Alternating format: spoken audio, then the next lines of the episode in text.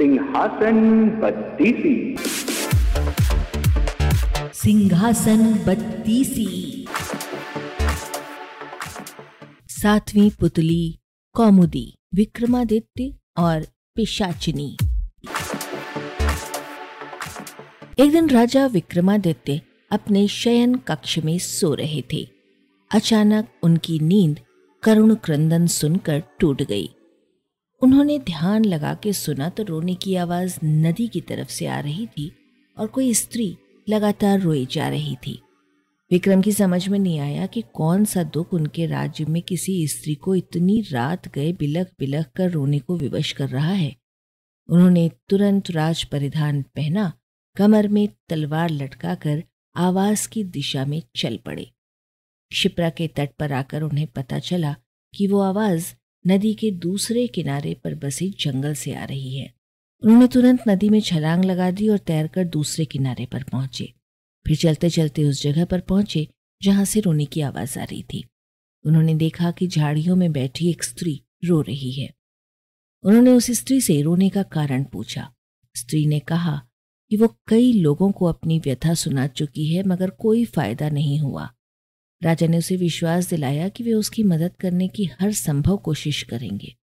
तब स्त्री ने बताया कि वो एक चोर की पत्नी है और पकड़े जाने पर नगर कोतवाल ने उसे वृक्ष पर उल्टा टंगवा दिया है।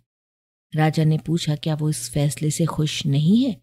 इस पर औरत ने कहा कि उसे फैसले पर कोई आपत्ति नहीं है, लेकिन वो अपने पति को भूखा प्यासा लटकते नहीं देख सकती। जो कि न्याय में इस बात की चर्चा नहीं कि वो भूखा प्यासा रहे इसलिए वो उसे भोजन तथा पानी देना चाहती है। विक्रम ने पूछा तो अब तक उसने ऐसा क्यों नहीं किया?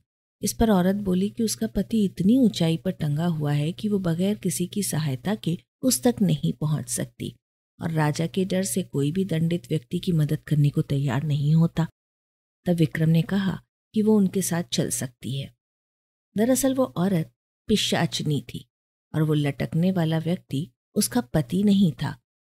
वो उसे राजा के कंधे पर चढ़कर खाना चाहती थी।